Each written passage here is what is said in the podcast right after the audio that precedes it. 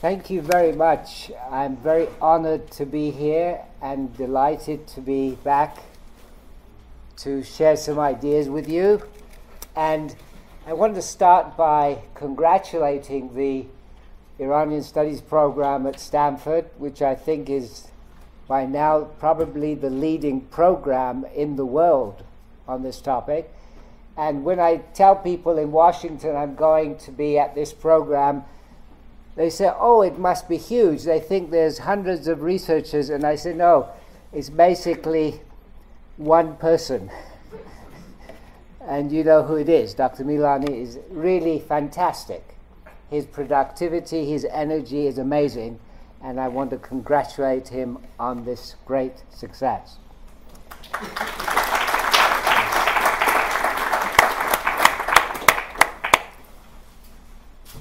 Today, I want to share uh, some questions with you at the beginning.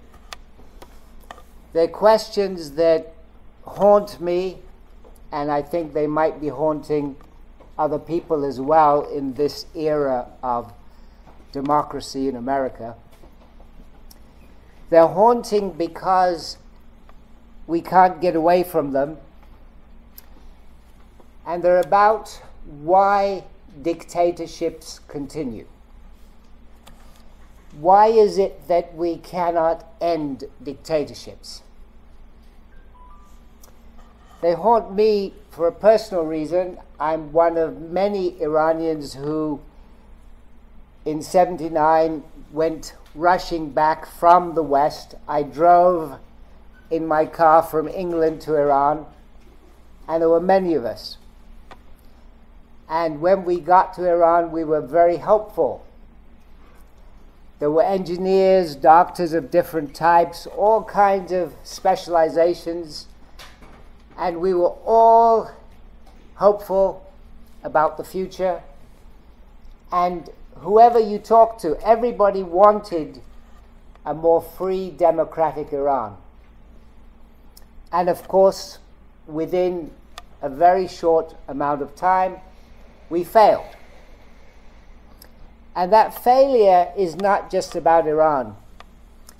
If you go back to the history of revolutions from the French Revolution on to the Russian Revolution 1917, on to the Chinese Revolution, on to the Cuban Revolution, on and on and on till the Arab Spring, we have the same pattern revolutions against dictatorship often, most often, end by bringing dictatorship in another form. And the question is why? And why is it that democracies have not achieved full democracy? Why is it that in the United States we are facing this situation with President Trump? What is it about us human beings that makes this kind of progress very difficult? I'm a psychologist, and I'm going to try to convince you that psychology has a role in explaining this puzzle. And I want to focus on cognition, how we think, and action, how we behave. And I want to argue that at the foundation of political behavior is really psychology. And one of the reasons why we are so challenged by dictatorship, why we get pulled back to dictatorship, is because of our psychological makeup. Now, there's really two ways of answering this question about the puzzle of dictatorship from a psychological perspective. One is the traditional Freudian approach, which is well known and has some merit, and the other approach is the new research on implicit processes. It comes from more an evolutionary perspective. It focuses on the research done in neuroscience, cognitive science, other areas focusing on brain, but I'm not just going to talk about hard wiring in the brain. I'm going to talk about hard wiring out there. And I'm going to argue that there are two forms of hard wiring in psychology. One is our inside processes, our internal mechanisms. The second is the cultural processes out there. So I'm going to argue for two kinds of psychology. So I'm going to begin with Freud and move on to the new psychologies. Then I'm going to talk about political plasticity. Political plasticity. Political plasticity is about how malleable our behavior is in the political domain. And I'm going to argue that there are certain limitations to how fast and how much and in what ways we can change. Then I'm going to move on to talk about a model that I'm working on which focuses on plasticity more broadly. So let me begin with the puzzle the puzzle of the magnetism of dictators. If we look at the pattern of revolutions, it's clear. Most revolutions against dictatorships end up by bringing another form of dictator. The French Revolution ended up with Napoleon Bonaparte, who didn't just kill the king, he set up himself as emperor, he set up his family as kings and queens around Europe. The Russian Revolution got rid of the czars, but placed into position new czars, and we have Tsar Putin now. The Chinese Revolution actually continued the very style of leadership of the old emperors. There's a wonderful book called The Last Emperor. It's about Mao. Mao. The new emperors of China are really ruling in the form of the old emperors. There are actually more billionaires in China now than in the United States. The Arab Spring has led to more dictators. And of course, in Iran, we have the new dictators in the form of the mullahs. So, how do we explain this resilience? Freud explained it by emphasizing the irrational, the idea that in most cases human beings are not aware of the factors that influence them. His idea of irrationality arose out of his model of personality. With Freud, we begin the world with personality focused on the id, which is driven by the pleasure principle. But the pleasure principle is soon encompassed by the realities of the world. Pressure builds up on the infant, the ego evolves, and the superego.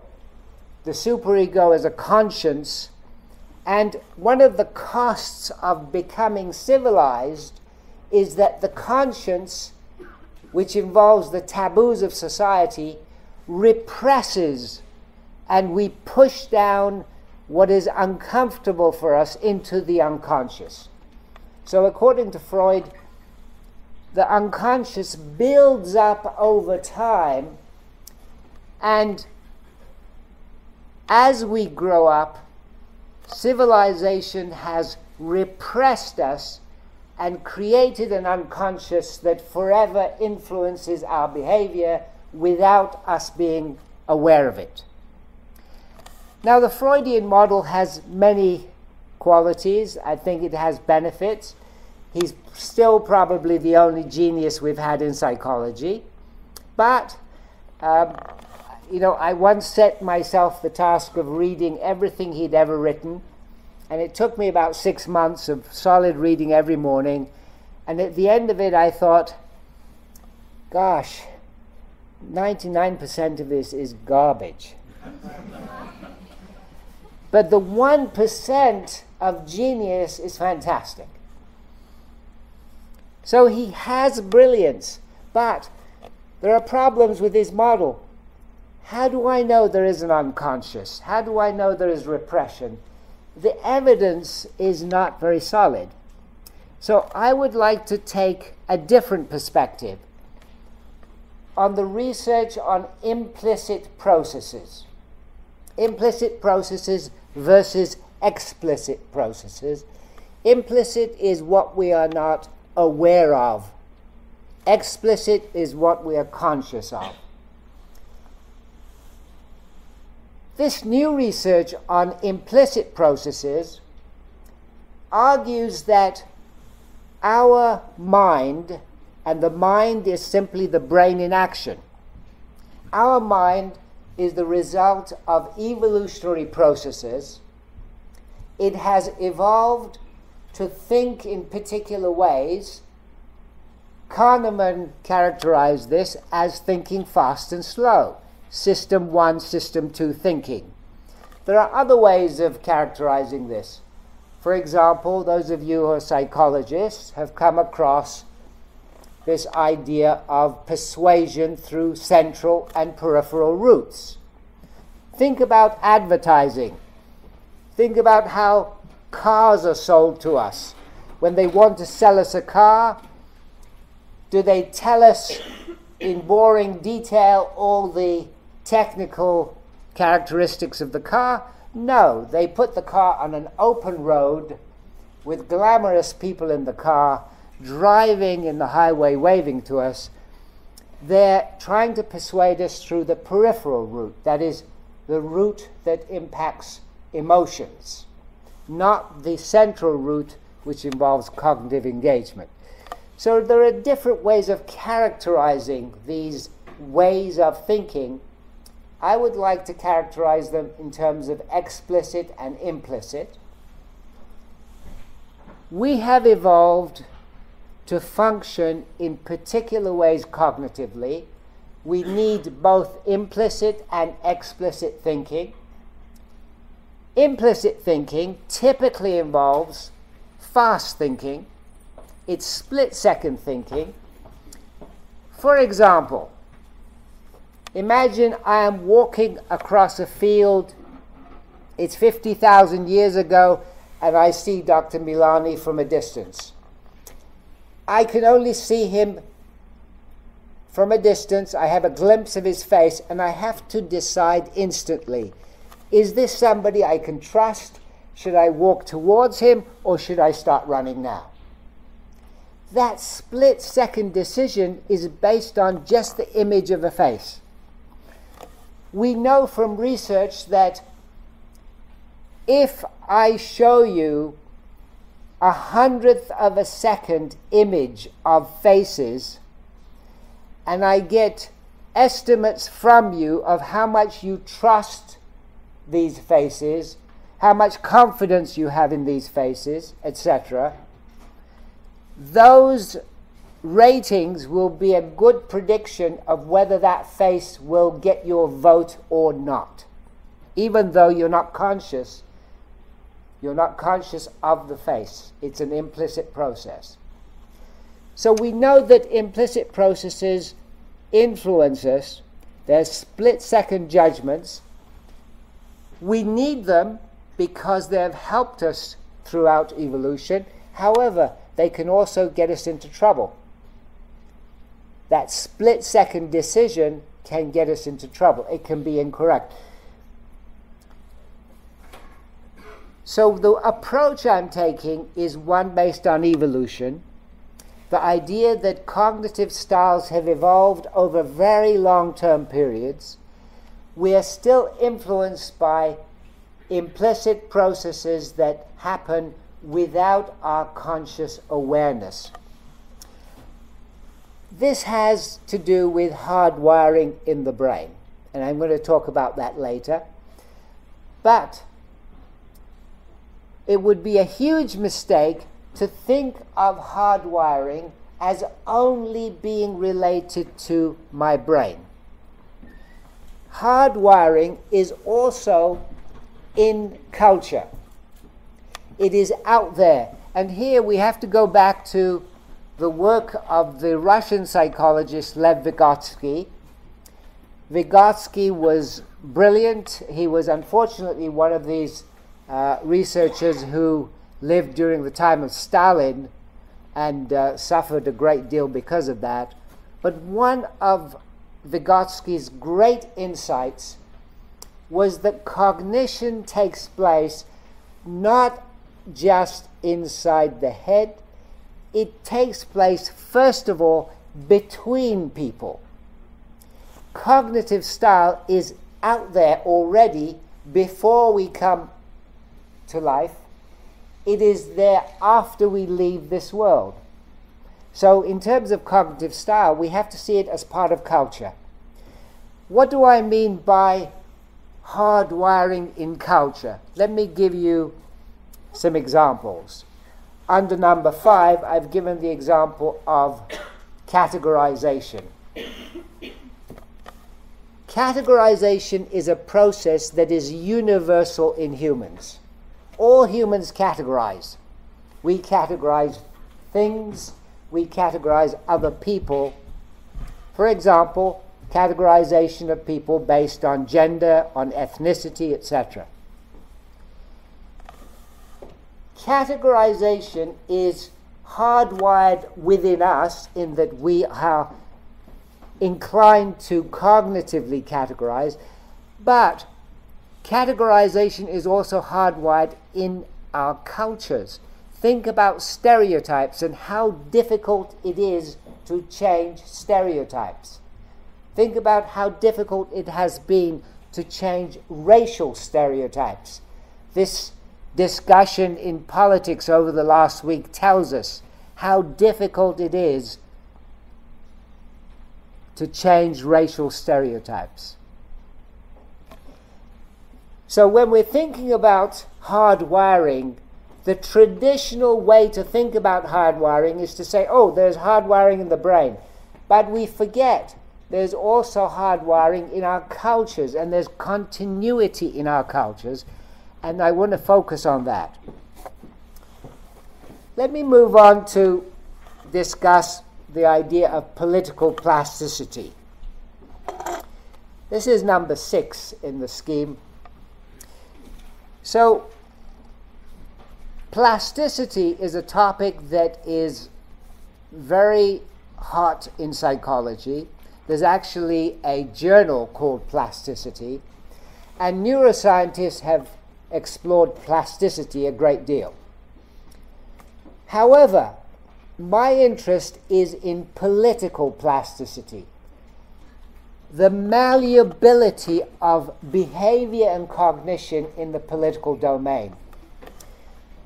To what extent can we change political behavior and when we think about revolutions, after all, revolutions are actually radical attempts to change behavior.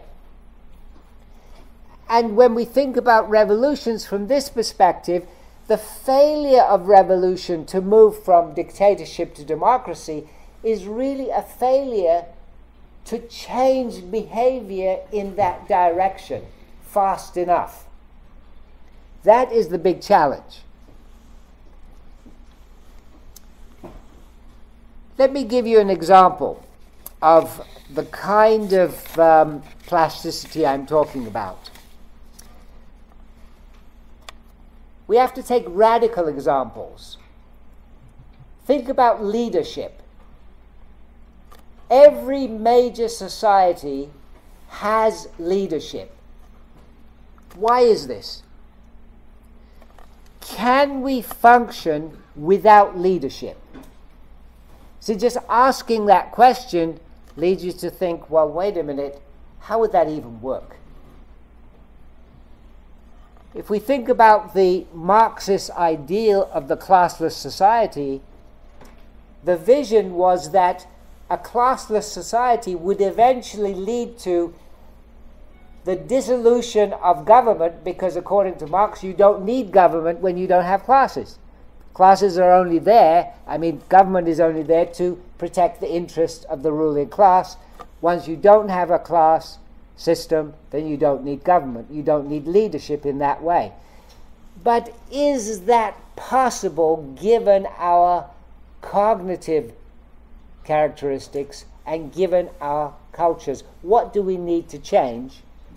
How do we need to change to get a different form of leadership or no leadership at all? Think about ownership.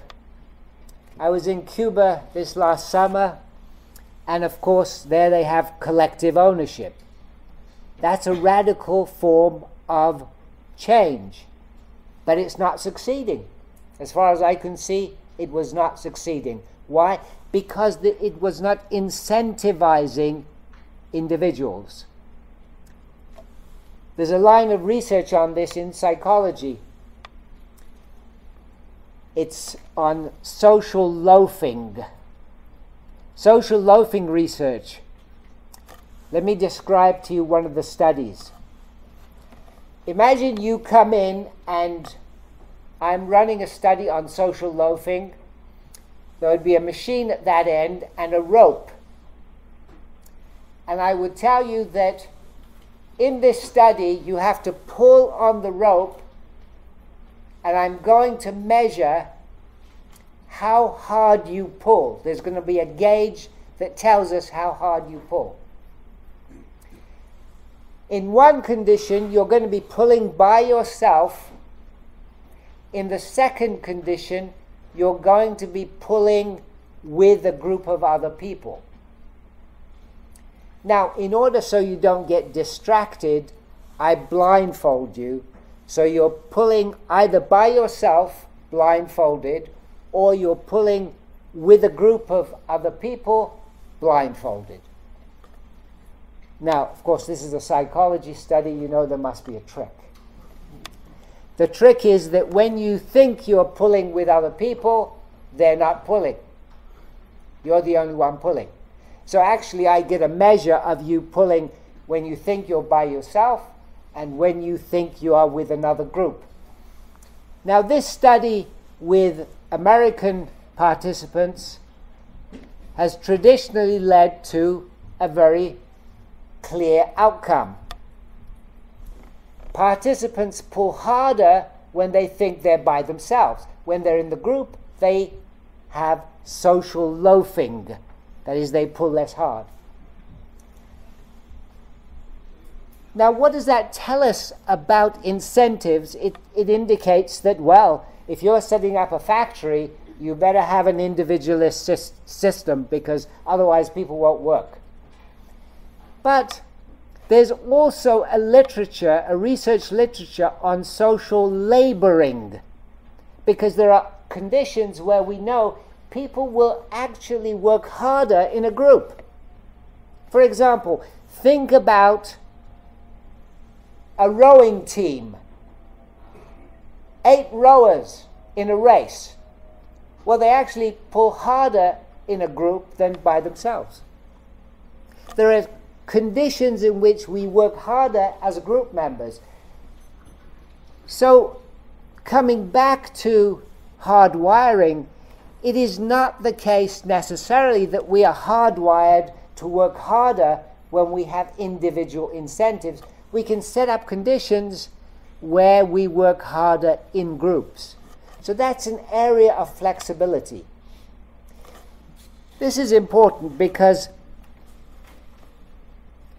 by mapping out where we have flexibility, where we can change behavior, and where it's much more difficult, we map out the possibilities for change through revolution. But of course, there has to be systematic efforts to understand the science and to make plans. Let me give you some examples of continuity in the cultural arena. I talked about leadership and how difficult it is to change leadership style. A lot of people have noticed that before and after revolutions, often we get the same leadership style, but under a different name. For example, in Iran, we had the Shah and we had the Marja Taqlid, and really, I can't see much difference because they're both absolute dictators. One is more willing to kill than the other, but there's not, in terms of leadership style, much difference. There are other subtle continuities. For example, before the revolution in Iran, if you go back to the time of our fathers, grandfathers, I remember in my grandfather's house, if you went there, everybody would be sitting on the floor on carpets. If you go to families' houses now in Tehran or anywhere else in Iran, they're more likely to be using modern furniture. So, on the surface, you think, well, this is a big change because they've moved from sitting on the floor and on carpets and on pillows, they're going to modern furniture. But this kind of change actually hides continuity. Because if you look at a deeper level, where people sit in the room is determined by the same hierarchical structure. When you walk into the room, the most important people still sit in the same place they used to a hundred years ago. The people who are less important like me, would sit by the door. So, whether there is modern furniture or not, there is a deeper continuity. And it's that deeper continuity that we have to look at when we want to explain the continuation of relationships. When we come back to this issue of regimes and the magnetism of dictators, we have to remember that to change leader follower relations, it's not enough to change what is in here in the mind. We have to change relationships, and changing relationships horizontally and vertically involves not just changing individuals, but changing collectives. And that is what proves to be extremely difficult after revolutions. If you look at the post revolutionary period in Iran, in other revolutions, what we typically get is ideals set out, but the ideals don't match the cognitive and social skills that are available to reach those ideals. So, for example, in terms of leadership style, what we need to have is changed relationships horizontally and vertically. But what we get is people going back to the same relationships but using different rhetoric. So the rhetoric changes, the labels change for the leaders, but the relationship styles stay the same. So this brings us to a very difficult point. The difficulty is that when we look at change over time, we realize that change in political behavior takes place over very long term periods. Let me give you an example. In Athens, 2,500 years ago, they had a form of democracy. The people who could vote were free men. Slaves and women could not vote. Over 2,000 years later, the American Revolution brings the vote to free men. Women and slaves could not vote. It took another couple of hundred years before women got the vote, and it's only since the 1960s that we've had minorities actually legally being able to pressure and get the vote. It takes a very long time to get political change. Now, there are exceptions. There are exceptions. For example, Japan after the Second World War. How did that change come about? It came about through the United States and other powers completely taking over Japan, forcing political change, forcing the emperor to change his role, and that was through absolute despotism. General MacArthur was in absolute control of Japan at that time. So we do get periods in history where you get rapid change, but it comes through complete control of that society. It is very difficult to bring about rapid change otherwise. So, coming back to my experience after the revolution in Iran,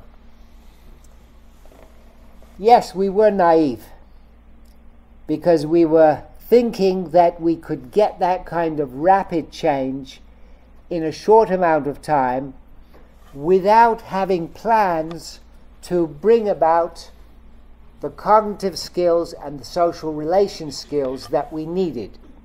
And that was idealism, it was naivety, but uh, I'm not saying we, uh, we should not have done it, but I'm saying we were uh, probably a little naive in that respect. Let me talk a little bit about the work I'm doing right now on this model of political plasticity applied to revolutions. Most of psychological research that has focused on revolutions has really addressed one question how and in what conditions does, does collective action take place in order to achieve a revolution? That's been the question. But I think that question is only a starting point.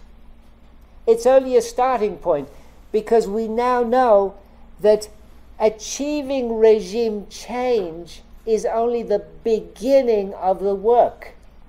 You can achieve a regime change, but it doesn't mean that you will get system change.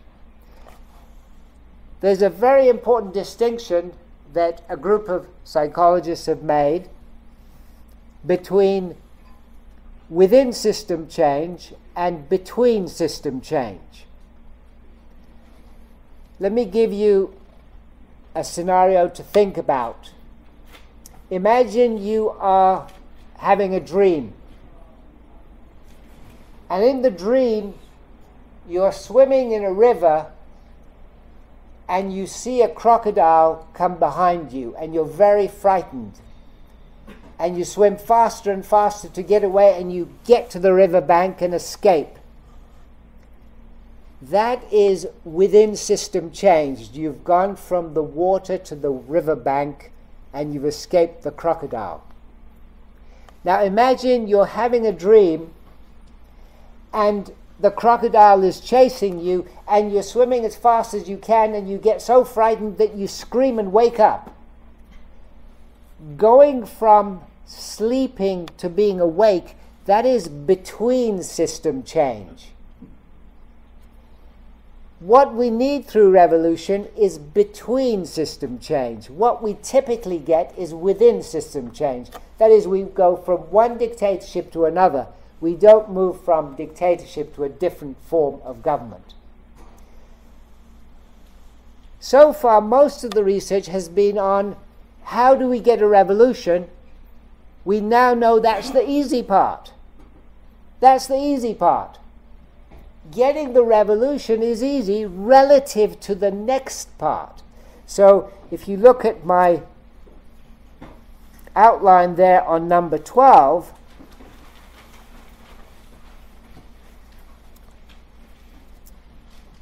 Number one is under their collective mobilization to achieve regime change. Well, that's the easy part. That's really the beginning. The next part is well, the rulers resist change, the regime collapses, and there is a brief post revolution opportunity bubble.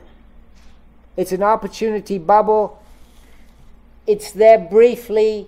You can bring about change in the right direction, but that bubble bursts. It's very brief. Why? Because in that period of post revolution, the kinds of personalities who strive to get leadership, those personalities are potential dictators again.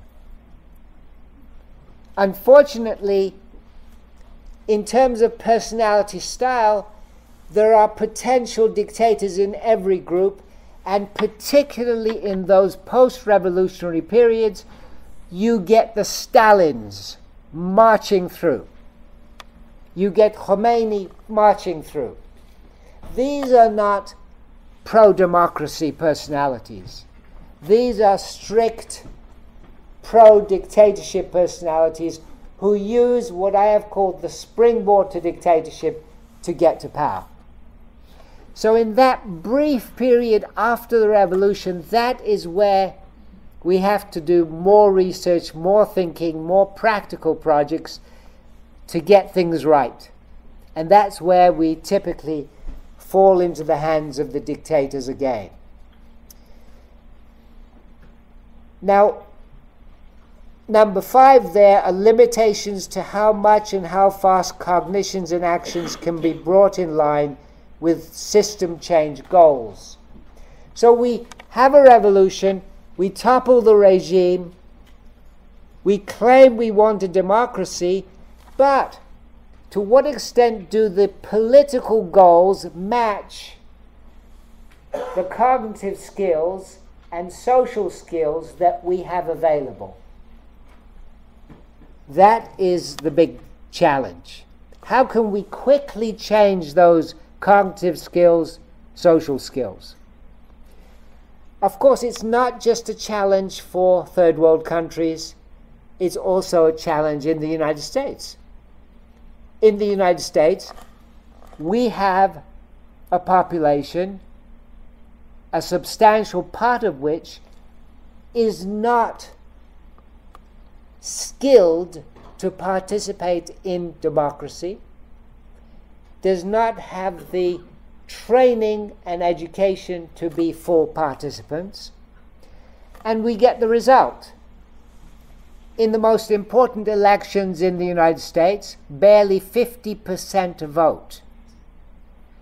So you only need about 23, 24%, which is what President Trump got, to win the election if you have the votes spread out in the states the way you need them.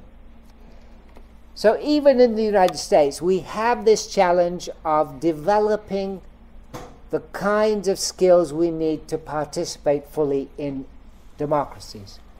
And political plasticity is a challenge here as well. And again, the plasticity I'm, not, I'm talking about is not just hardwiring in the brain, it is the characteristics of our culture. It is the stereotypes that are out there in society. It is the rigid rules and norms by which we abide. It is the power structure that we are used to. And it is this system of leadership that is so difficult to change, and it's out there. And if psychology has a contribution, it is not just to examine processes such as categorization and stereotyping that are related to our brain and cognitive mechanisms. It is also to look outside in the larger culture and to look closely at the kinds of rigidities, the kinds of hard wiring that are embedded in culture and that are very difficult to change.